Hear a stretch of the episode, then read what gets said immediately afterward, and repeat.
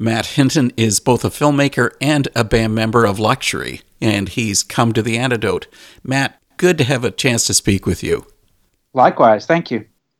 I always like to start an interview with the roots of a band. Can you give us a brief rundown as to how and when Luxury got together?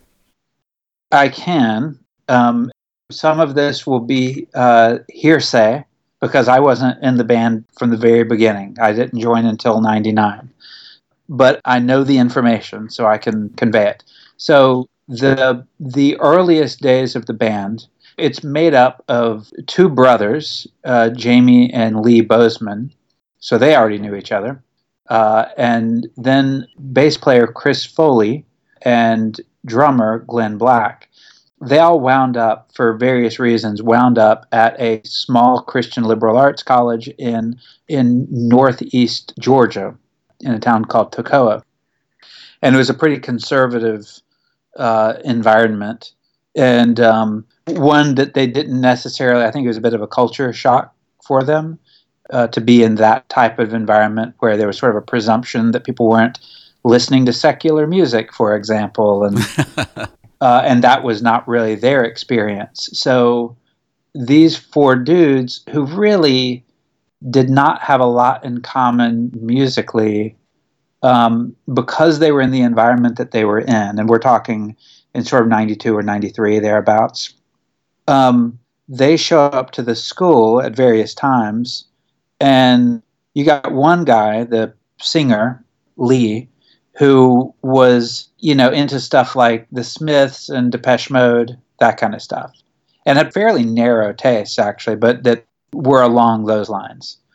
And then you had this drummer, Glenn, who, in a notable way, was into things like Kiss and Led Zeppelin and heavy metal and that type of stuff like those two guys do not belong in a band together. Like there's no way that you would say like a Morrissey fan belongs in a band with a Kiss fan. so then you've got Chris, the bass player, who is into hardcore punk bands, particularly uh, stuff like Minor Threat and Fugazi and uh, Rites of Spring and stuff like that. Largely sort of DC punk kind of stuff was where he was at. He had played in punk bands throughout high school and um, uh, was not into metal and was not into the Smiths. And so he was doing his own thing. And then Jamie, the other guitar player, was sort of more of a college rock guy, I would say, kind of U2 and, and that kind of stuff. Had some overlap with his brother Lee. But in any event, it just goes to show being in a environment like that, it's like you're looking for anything. In those days, as Chris mentioned, you're looking for anybody with a band T-shirt or a or wearing Doc Martens or something like that. Back in a in the era when what you wore actually conveyed something about about who you were in a way that's probably strange to younger people these days, but is very much the case in the 80s and early 90s. So um, you know, if they wanted to play music, they kind of said to each other, it's either going to be us or nobody. So that was sort of how it how it started. Then it makes me really curious. What did the Christian college think about what this band was doing? Yeah, they were not in love with what they were doing.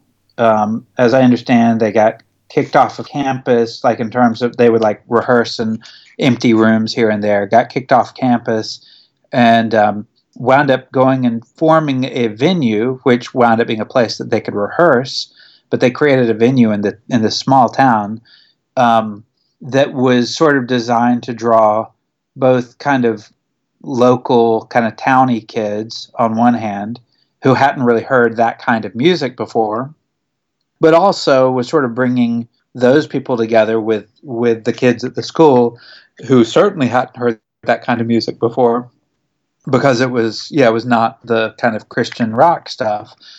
Evidently, the school sort of tried to shut them down, but they had to remind the school that it was off campus and they had had nothing to do with it. So I think it was a sort of a tense relationship, to put it mildly.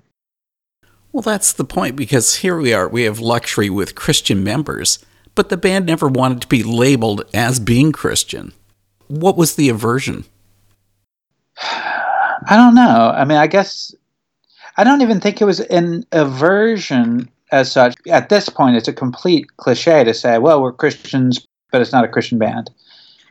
But if you just listen deeply at all, like you see that, that, that there is, at least to some degree, an agenda in that band.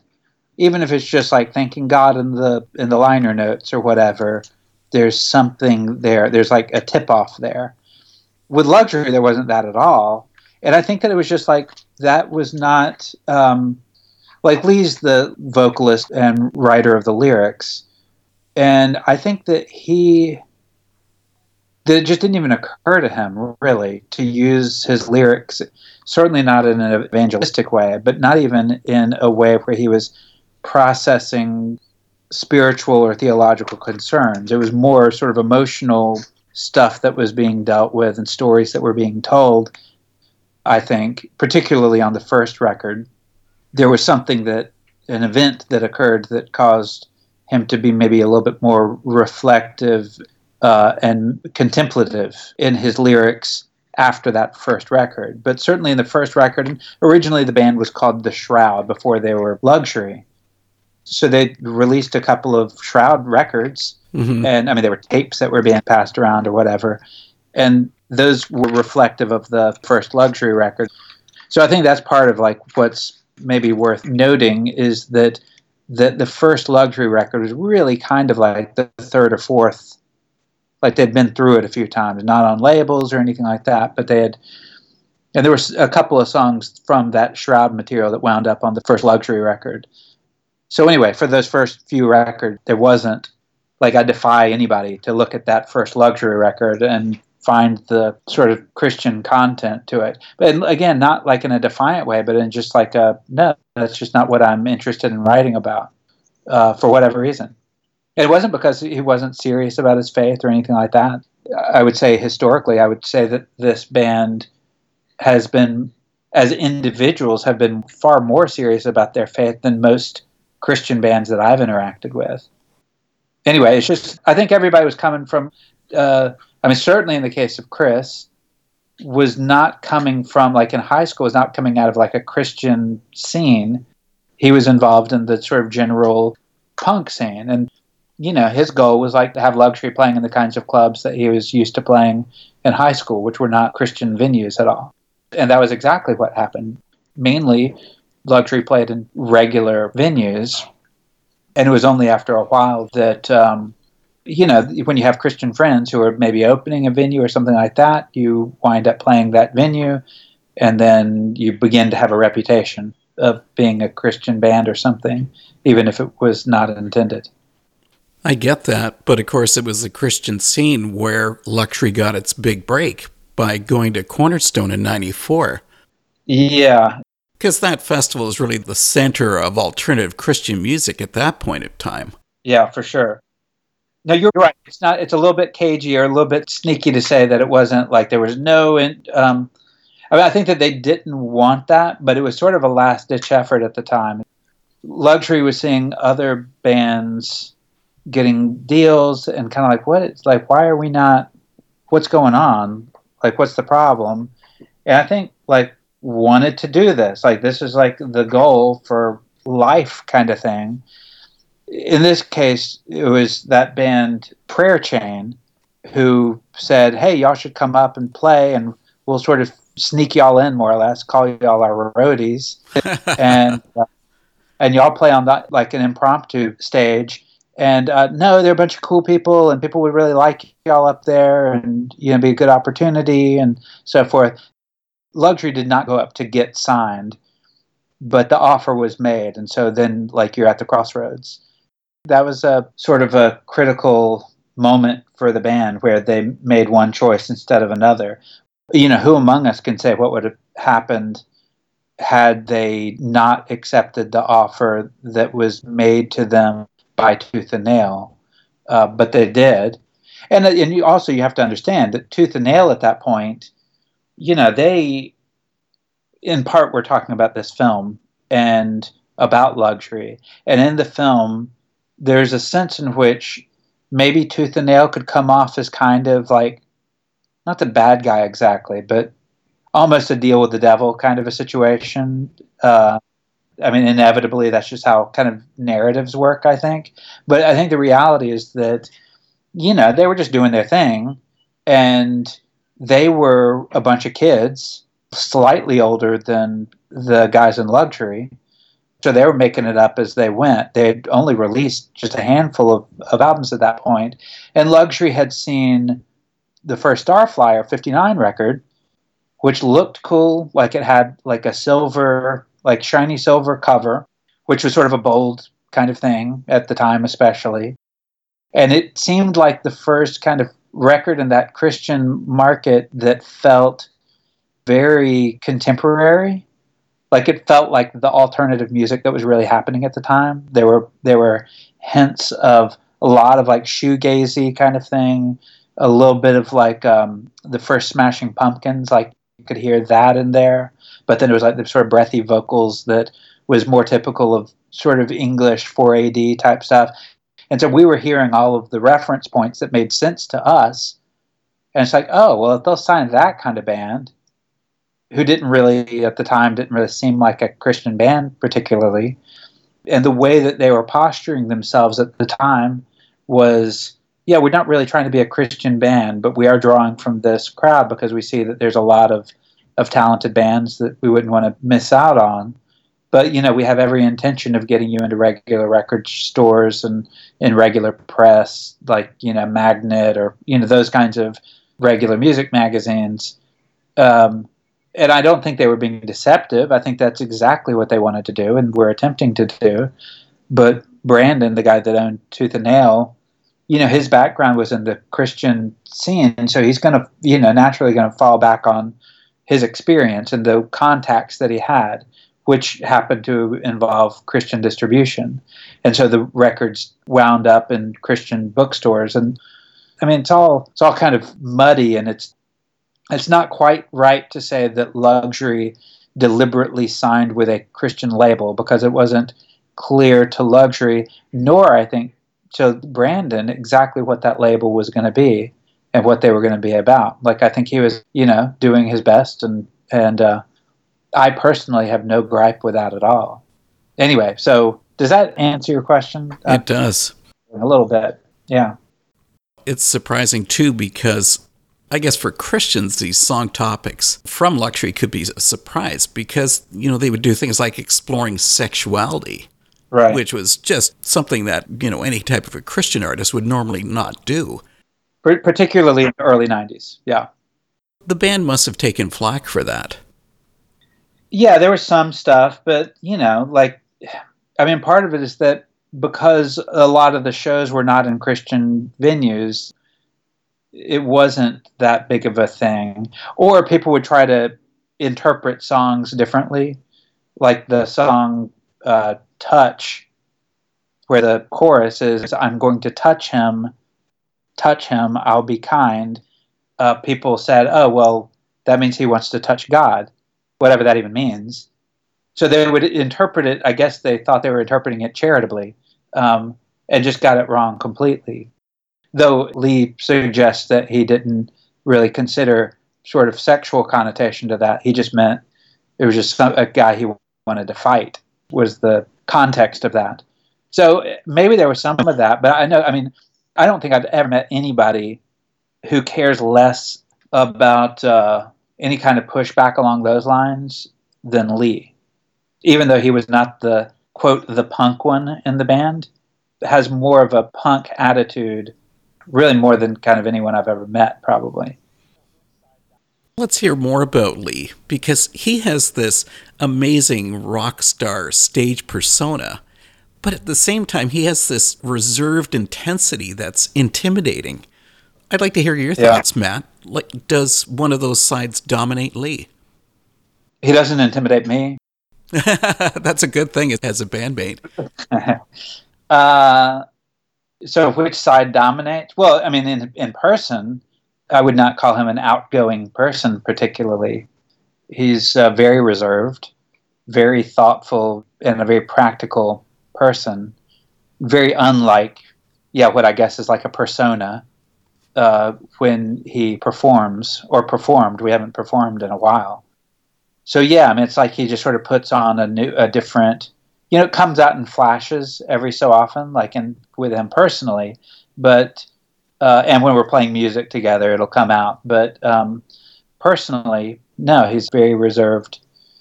You know, you hear that all the time about performers. Oh, I'm really shy or whatever, and sometimes it's hard to believe them. But it certainly is the case with Lee. I don't know if shyness is the word for it, but yeah, just very reserved. It's funny how you brought up that punk aspect, and I've even heard people describe Luxury as a punk band. That's the last label I would ever put onto the music. Yeah, right. Well, I would say that there's that influence in there, and I would say that um, it comes across in a live context vastly more than it does on record. And, and certainly it would be more of a tradition of sort of brash, snotty kind of punk along the lines of the Buzzcocks or something like that. that okay. Mm-hmm. Are a little bit more than like Black Flag or something. So it's definitely got a punk spirit in there. But no, I would never. If somebody asked me what the band was, I would never say it was a punk band. During the 90s era of luxury, that's the time where song topics sometimes could be considered maybe confrontational or controversial. Do you think that the band was actually setting out to push people's buttons? Um, to a degree, yeah. I mean, Lee in particular, I think, uh, I think he would come up to a line, and most people, when they realized that they had gotten to that line, would probably take a step back from the line, and he's more likely to step over it and think that that was pretty funny, um, to sort of get a rise out of people. Like it was all about provocation, not only lyrically but in terms of performance um, sometimes it felt like he and the band in general, um, and certainly by my time in the band, like still felt this way that there was a sense in which we were performing against the audience almost as much as performing for the audience.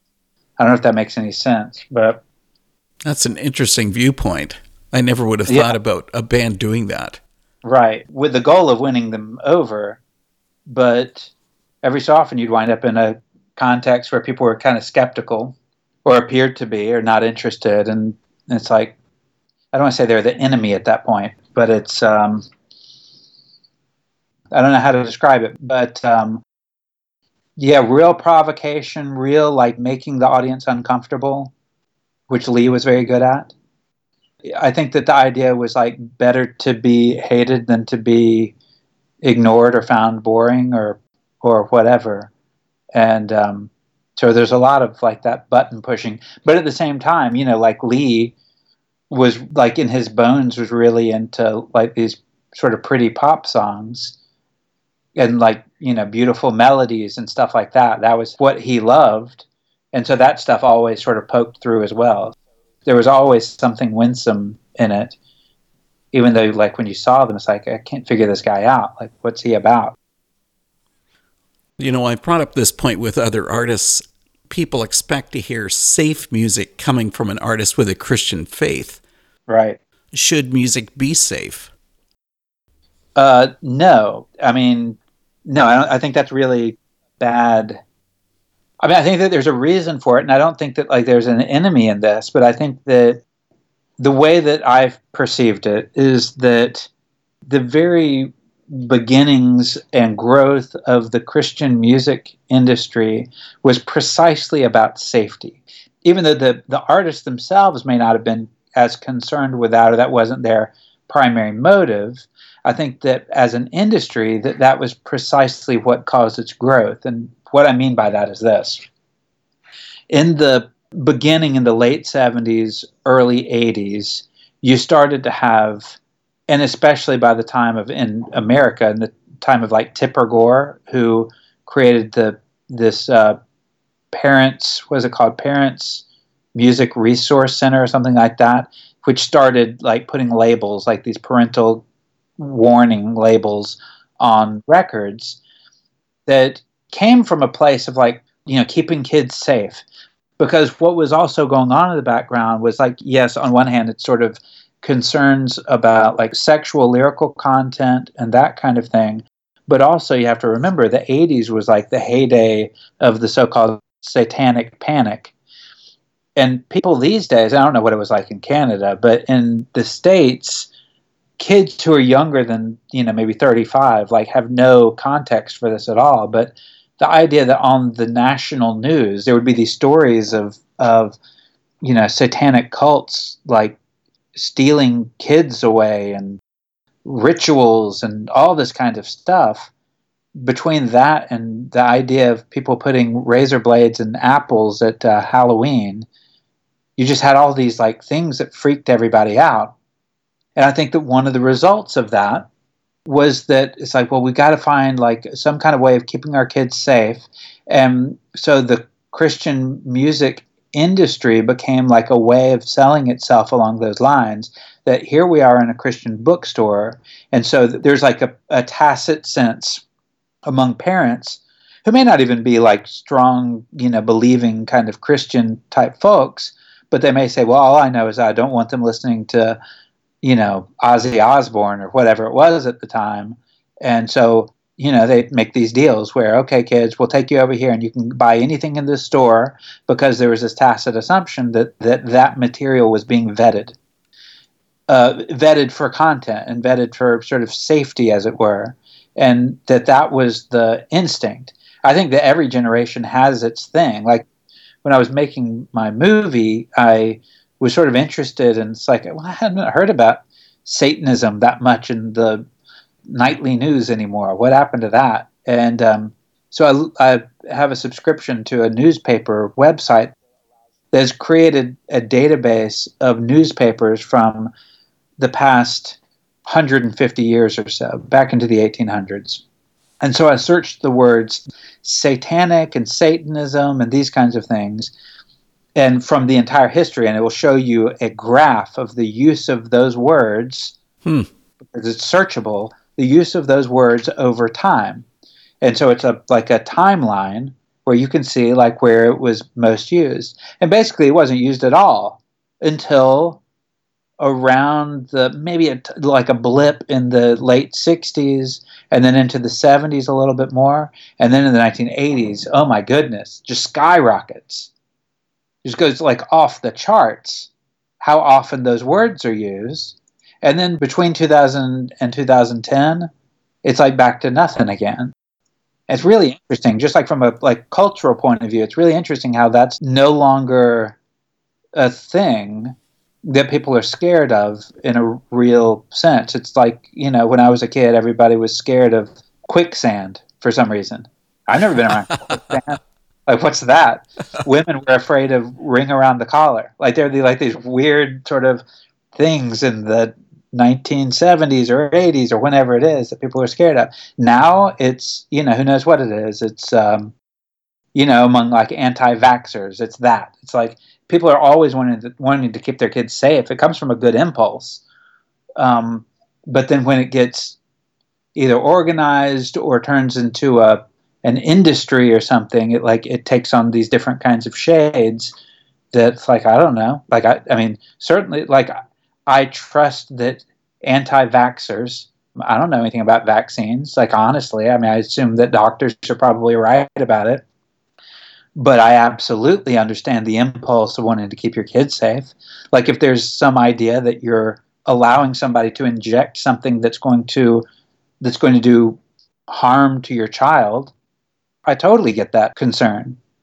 Totally understand that. And similarly, I understand why parents in those days, if what they're saying is like satanic cults and you know heavy metal is behind it all or whatever in the 1980s, I can absolutely see why parents would say, you know what, like I'm not going to study every album.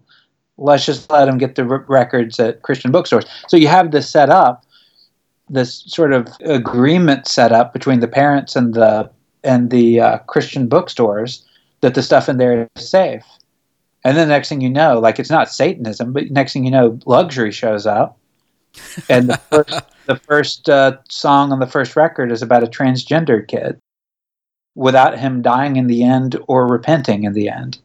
It, not because Lee didn't have a point of view, but because he didn't express the point. I mean, he just he just made it a song with a question mark in it, which is what art does sometimes. Like it leaves you in a place that you don't know what to think.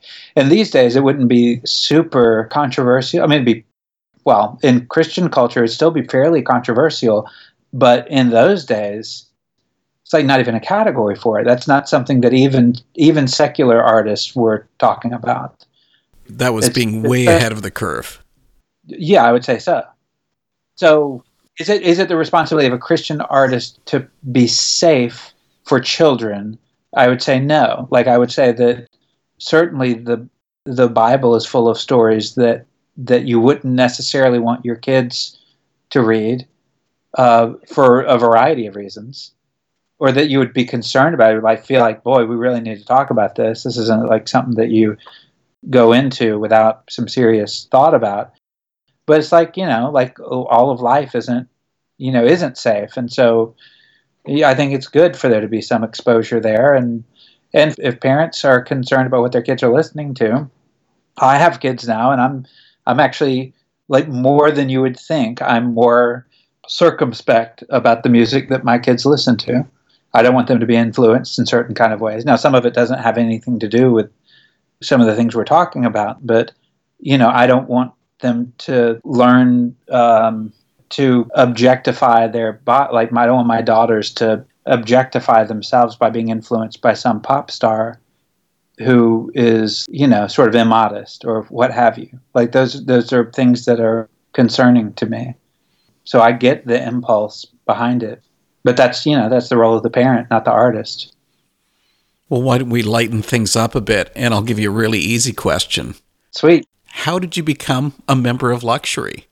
Uh, I was around. I mean, basically, is all. It, you were just was, available, but you weren't yeah. on Craigslist. No, no, no. This is before Craigslist, anyway. But you know, I played in a band uh, called Piltdown Man, and my band uh, played with Luxury a good bit if there was such a thing as two bands being best friends, that would have been that would have been true of us. And uh, I mean, so much so that every so often, when one of us, one of our bands had a, a concert, like a show booked, that eventually turned out we couldn't honor, like the one of the bands couldn't honor, uh, we would offer that slot to the other band. Now, if the other band couldn't do it, then those members of both bands who were available would create a third band that we called Metropolitan. And Metropolitan was like a shape shifting uh, various members of these two bands together. Uh, and so we some of the songs on that first luxury record actually came out of Metropolitan stuff that that we had done, and you know Lee being in Metropolitan sort of formed that. Anyway, we had sort of that type of relationship. And when the third album was recorded and i had i had played a little bit on the second record and on the third record just sort of visiting the studio and they would hand me the guitar and, and i would play something. But by the third record a lot of the music became more involved and there was sort of a, a thought that that a it would be good to be able to do some of the stuff on this recording that wouldn't be able to pull off without another guitar player. And Lee, I think, felt inhibited a little bit by having to play guitar throughout songs. He liked the idea of being able to sort of sling the guitar down and and play without the guitar sometimes. So, for performance purposes, it was uh, expedient to have another guitar player come in. And uh, so I was, I think that was just sort of in the right place and the most obvious person around. So, yeah. Interesting that you brought up the point about the band name Metropolitan because that's also a song from Luxury on the latest and the greatest. Is, is that yeah, the connection? Uh, I, I, think that Lee named that song, uh, which he hates, by the way. That's I think his least favorite song. In, but um, uh, I think that yeah, that that came after uh, we had that band name. I think that it was somewhere uh, I mean, part of it is that I lived on a street in Atlanta called Metropolitan, and I think that that was probably the direct influence. And there may have been something in uh, Whit Stillman film called Metropolitan that that might have influenced it as well. I don't recall, but yeah. Now, I've been neglecting your documentary about luxury. Yeah. The website gives this synopsis Parallel Love, the story of a band called Luxury, follows the path of Luxury, a band from small town Georgia who, on the cusp of success, suffer a devastating touring wreck with long term consequences. In the intervening years, they continue to make records, and three members of the band become Eastern Orthodox priests. If you took that premise to Hollywood, they'd laugh and tell you it wasn't a believable story. Right, right. Yep, it's a weird one. I which is why, you know, like I never would have made a movie about my own band. That's a really lame thing to do because it feels so sort of self promotional and what have you. But um, when we were uh, making the most recent record, well, it was the first time that we had made an album uh, with three priests, and um, and I just had, oh, this seems like I'm sure that this is interesting. And I had made a movie before, a documentary about sacred harp singing, so I sort of knew how to make a movie. And I said, hey, fellas, y'all mind if I like have a guy come and like document the recording of this album?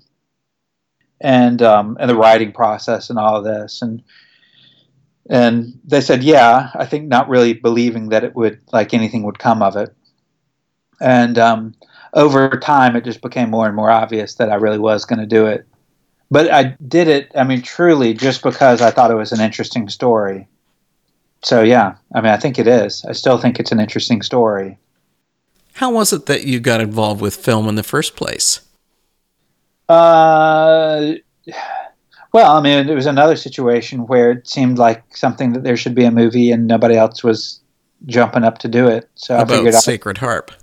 Yeah, yeah. So, uh, Sacred Harp singing for your listeners is early American uh, shape note hymn singing, which is the earliest sort of distinctively American, as in like Anglo American music. Um, uh, or at least it's descended from that. Uh, would be a bit a clearer way of putting it. But it um, so it was the kind of music that was sung in churches as they were sort of moving away from the more typically English way of doing it. There was in the 1700s there was a sort of a revolutionary spirit, as we know, and um, even in the area of music, they decided, well, let's do something distinctively American. So point is that over time, this music completely died out, other than in Georgia and Alabama, pretty much. Little pockets of Texas, little pockets of Mississippi, little pockets of Florida, but probably 90% of all of the people who sung this kind of music in the entire world lived in the states of Georgia and Alabama, which were not necessarily known generally to be places where cultural artifacts could be found necessarily. Like this like thing that you would think would have been kept up with and understood by the academies and by you know universities. But even like music professors and music historians didn't really know about it. So that to me seemed like an interesting story. In 91 i went to my first sacred harp singing and at the time I had a strong sense that like are these the only people like this is in georgia said are these the only people in the world that are doing this? It just seemed so foreign and so interesting to me. So anyway ultimately my wife and i made that film to sort of expose you know that very interesting tradition that to me it seemed like obvious that people would be interested in it um, just even from just a historical slash cultural perspective so so yeah, we did that, and it wound up airing on American public television a few years back. So my instincts were right that people were interested in it, and so because of that, I felt like, well, maybe my instincts will be right about this as well. Well, that just raises that point then.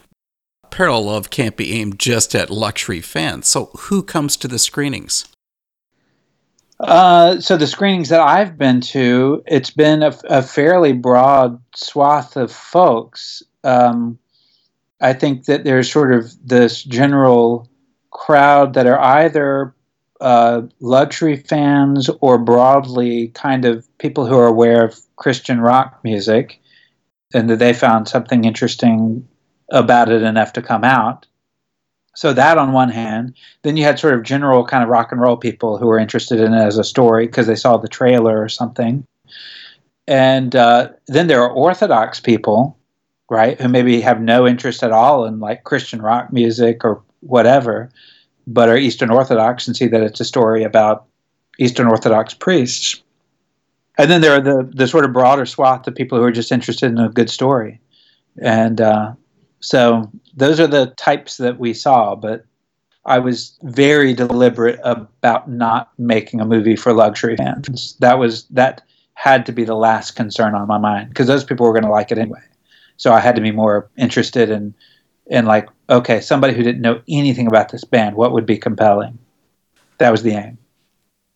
Since you've been through both experiences, maybe you can tell us are there similarities between recording an album and creating a film? Uh, there are some similarities. Um, it depends on how you're making the film. In my case, I was doing 90% of the work. And so was more kind of my vision for it than in a band context where it's more collaborative. And in our case, like if Lee doesn't like something, it's just not going to happen. Even though we're fairly democratic, if there is a band leader, then it's Lee. Um, but generally, making a record is quite collaborative. People are writing their own parts and so on, and um, and there can be times where you're um, you know, disagreeing with each other or pushing against each other, and like, you know, with the intent being to make the record better. So in my case, making this film, I didn't necessarily have, like, it wasn't collaborative in that way. Though I certainly was showing it to people and having other editors come and work on it some and that kind of thing.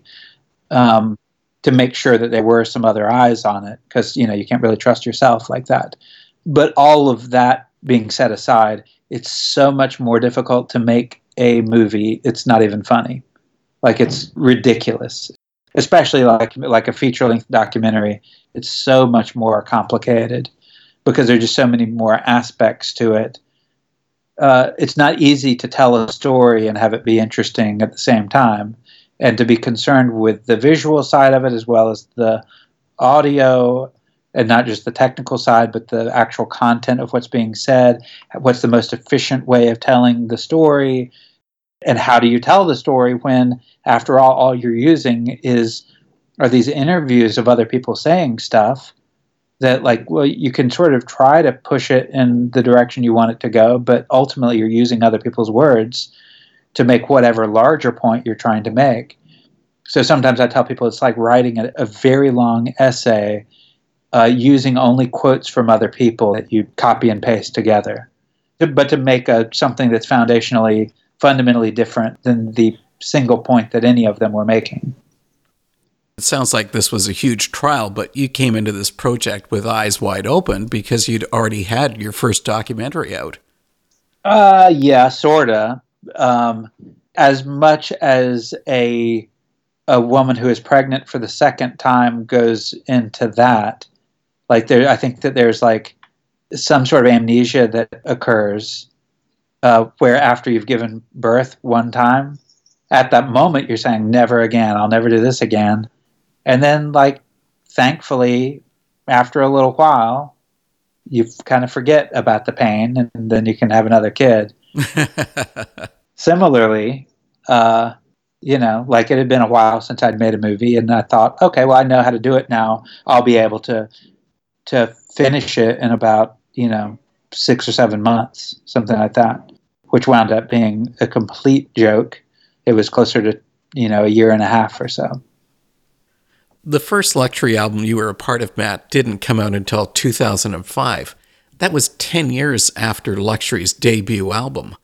How did Health and Sport compare to that debut? Uh, well, it was different in a variety of ways it was a more serious record by far. Uh, the first record, there was a lot of humor in it. It didn't take itself real seriously. Health and Sport is serious and it sounds serious, if that makes sense. I think it has maybe more artistic pretensions about it than the first record did.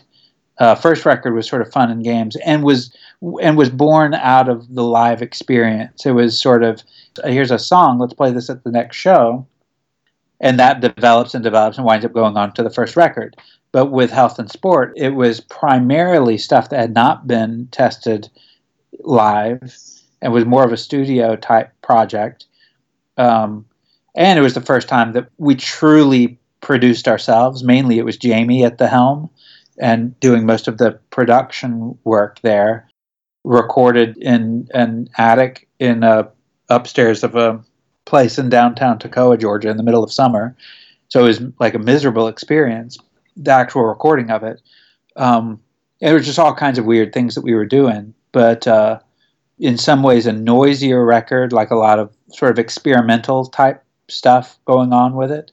Um, but then other stuff that was like very recognizable uh, as luxury uh, that you got to know on the first record. So, yeah, I mean, definitely like there were some themes on this record that were I don't want to call it a midlife crisis record. It wasn't really that, but it was kind of a identity crisis record. I think. Um, I mean, in Lee's life, he had found himself doing a job that didn't make any sense for him to be doing, that uh, involved him traveling some and so forth, and um, made him reflect in a way that was kind of different than he had done previously. For the record, whereas uh, Metropolitan is, I think, Lee's least favorite song, Health and Sport as a record, I'm pretty sure is Lee's favorite uh, favorite record by Luxury, and it's certainly I really like it a lot as well. It's it didn't get distributed as widely as as we had hoped, but uh, but it's a good one. That's a fabulous album. I adore that one. Cool. Yeah. Yeah, I do too. A few years back, I kept hearing news of a new luxury album, but I was never able to track it down. Then in 2019, Trophies was released to the public. So you kept it under wraps like all those years? Yeah, I mean, it seems sort of goofy now, but the idea was um, when we made that record. So the way that we made it was totally independently and by uh, doing a Kickstarter campaign, and so crowdsourcing the funds to make it. So we made it, and and of course I was documenting the making of that record, which winds up being kind of the third act of of the film of Parallel Love. So it seemed to us like it would make sense from a like we've never been very like savvy from a marketing point of view to us that well like now maybe a good time if we're going to put this energy into this stuff we may as well like do it as well as we can. And so what we decided was that it'd be a good idea to release the album and the film at more or less the same time. And and again remember i had told them that it would only take me you know a few months to make it. And so after probably a year or so the guys were starting to get antsy. I was feeling guilty that i was like holding off the release of that record. And um, but then again at that point it's like well we've waited this long. We may as well just wait until it's out. So yeah that's what that was about. And the way that you heard about it in the first place is because we had an obligation to the Kickstarter supporters to um, release it to them. So we'd send them copies of it or whatever. And so there was like this a group of people that heard it in whenever it was, 2017 or whatever. Um, but that we didn't actually release it until this past year. If it was a great idea retrospectively, but that was the purpose. Something about trophies that I find interesting is that many of the songs, like Parallel Love, Trophies, and Don't Feel Bad If You Don't Feel Better Right Away, they all speak about looking at the past. So is this age related? Uh, I mean, you have to ask Lee, but I, yeah, I mean, I think so. I think that probably, you know, when you haven't made an album in a while and now you're a priest and like it starts to, your identity starts to get sort of mixed up a little bit, and um, or you sort of start to question like, how did I get here? Which inevitably causes you to look back and sort of retrace your steps somewhat. I mean, one of the lines in trophies is, and it comes up a few places, like clothing. I don't know if you noticed this theme, but him talking about clothing comes up a few times on the record. I remember talking to him about it. He said that that whereas, and I had mentioned this a, a while back, but in the in the 80s, it was the case that you pretty much knew what a person was like based on how they dressed, particularly if they were sort of more kind of alternative in a way. If they were wearing, you know, a band T-shirt or whatever it was, like that signified something. A girl wearing um, a skirt and combat boots. These days, you wouldn't blink your eye at that but in the 1980s, it's like, oh, what's going on here? What is this? Who's she? Like that's that's interesting. And um, but what he realized that that was the case when he was growing up in the 80s, like in high school in the 80s. Um, but now, as a priest, this is the first time he's been in a situation in a while where the way that he dresses communicates something about identity and that to me is pretty interesting as well, in addition to the sort of retrospective turn that the lyrics have taken. I think you sort of half raised this point. Has there ever been one of those what if moments for luxury? You know, like, what if the accident didn't happen? What if we didn't go into the priesthood? What if the band had gone to the top of the music scene?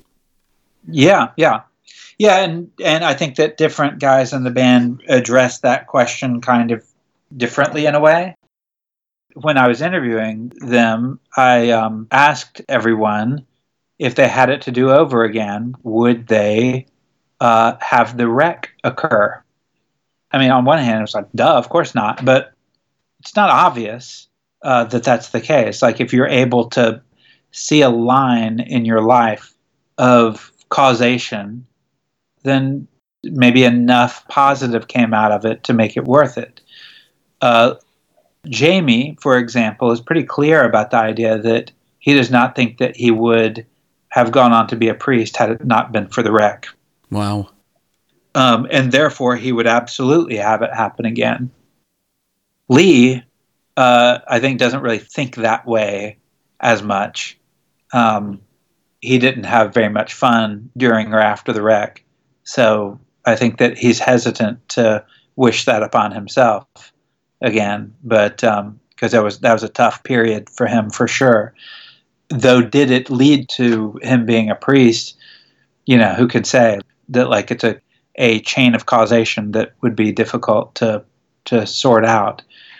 Yeah, so that would be a, one of those occasions that is um, a moment, a what if moment, as you put it. Like, what if that didn't happen? What would have happened? yeah, it's hard to know like how much promotion, how much could luxury have ever made it in the Christian scene uh, under the best circumstances. Um, it's clear enough that luxury did not make it, and uh, so if luxury hadn't signed to Tooth and Nail, what would have happened? Well, like on one hand, it's very possible that luxury would have done another self-released kind of CD, and then that would have been it that's one possibility. The other possibility is that they might have signed to a, a bigger and, and better label and, and might have become something bigger than the band became. So it's really hard to know. I mean, particularly among the priests, I don't think that there's any of them who are the least bit dissatisfied with the way that things turned out in that regard. Um, I think that they're content being priests and that they understand that to be their, you know, true vocation and it's not obvious if the band became really big that that would have happened eventually. You know, humanly speaking, it's hard to know. So in that sense, it's a, a happy ending.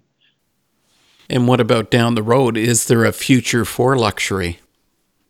Yeah, I mean, I think that this uh, that the experience of this last record and particularly the film uh, has sort of awoken uh, an interest in the band, and um, well, both in the band from other people as well as within the band uh, in continuing. So uh, we have every intention of making another record probably this year. And um, we've gotten together once to rehearse and write new songs. And, you know, they're good. Like, it's going to be like this record will be at least as good as Trophies, probably better. And um, though we've got a good bit of, you know, a way to go ahead of us, we haven't recorded anything yet. Uh, we're going to need to figure out where the money's coming from on that for sure. Uh, and then secondarily, we're, we were asked to play a festival in Birmingham in September, and uh, somehow we agreed to do that. So we're we have a well, it's you know there are three of us who are always game, always up for playing a show, and then a couple of us are less susceptible to the charms of that, and um, but somehow they caught us on a good day. So we'll be playing in September uh, in Birmingham, Alabama, and there may be one or two other shows that occur around that time as well. So we'll see what comes of it. Cool. Matt Hinton, director of the documentary Parallel Love, the story of a band called Luxury, and guitarist for the band, has been with The Antidote for a Talk. Matt, thanks for everything that you do. Thank you.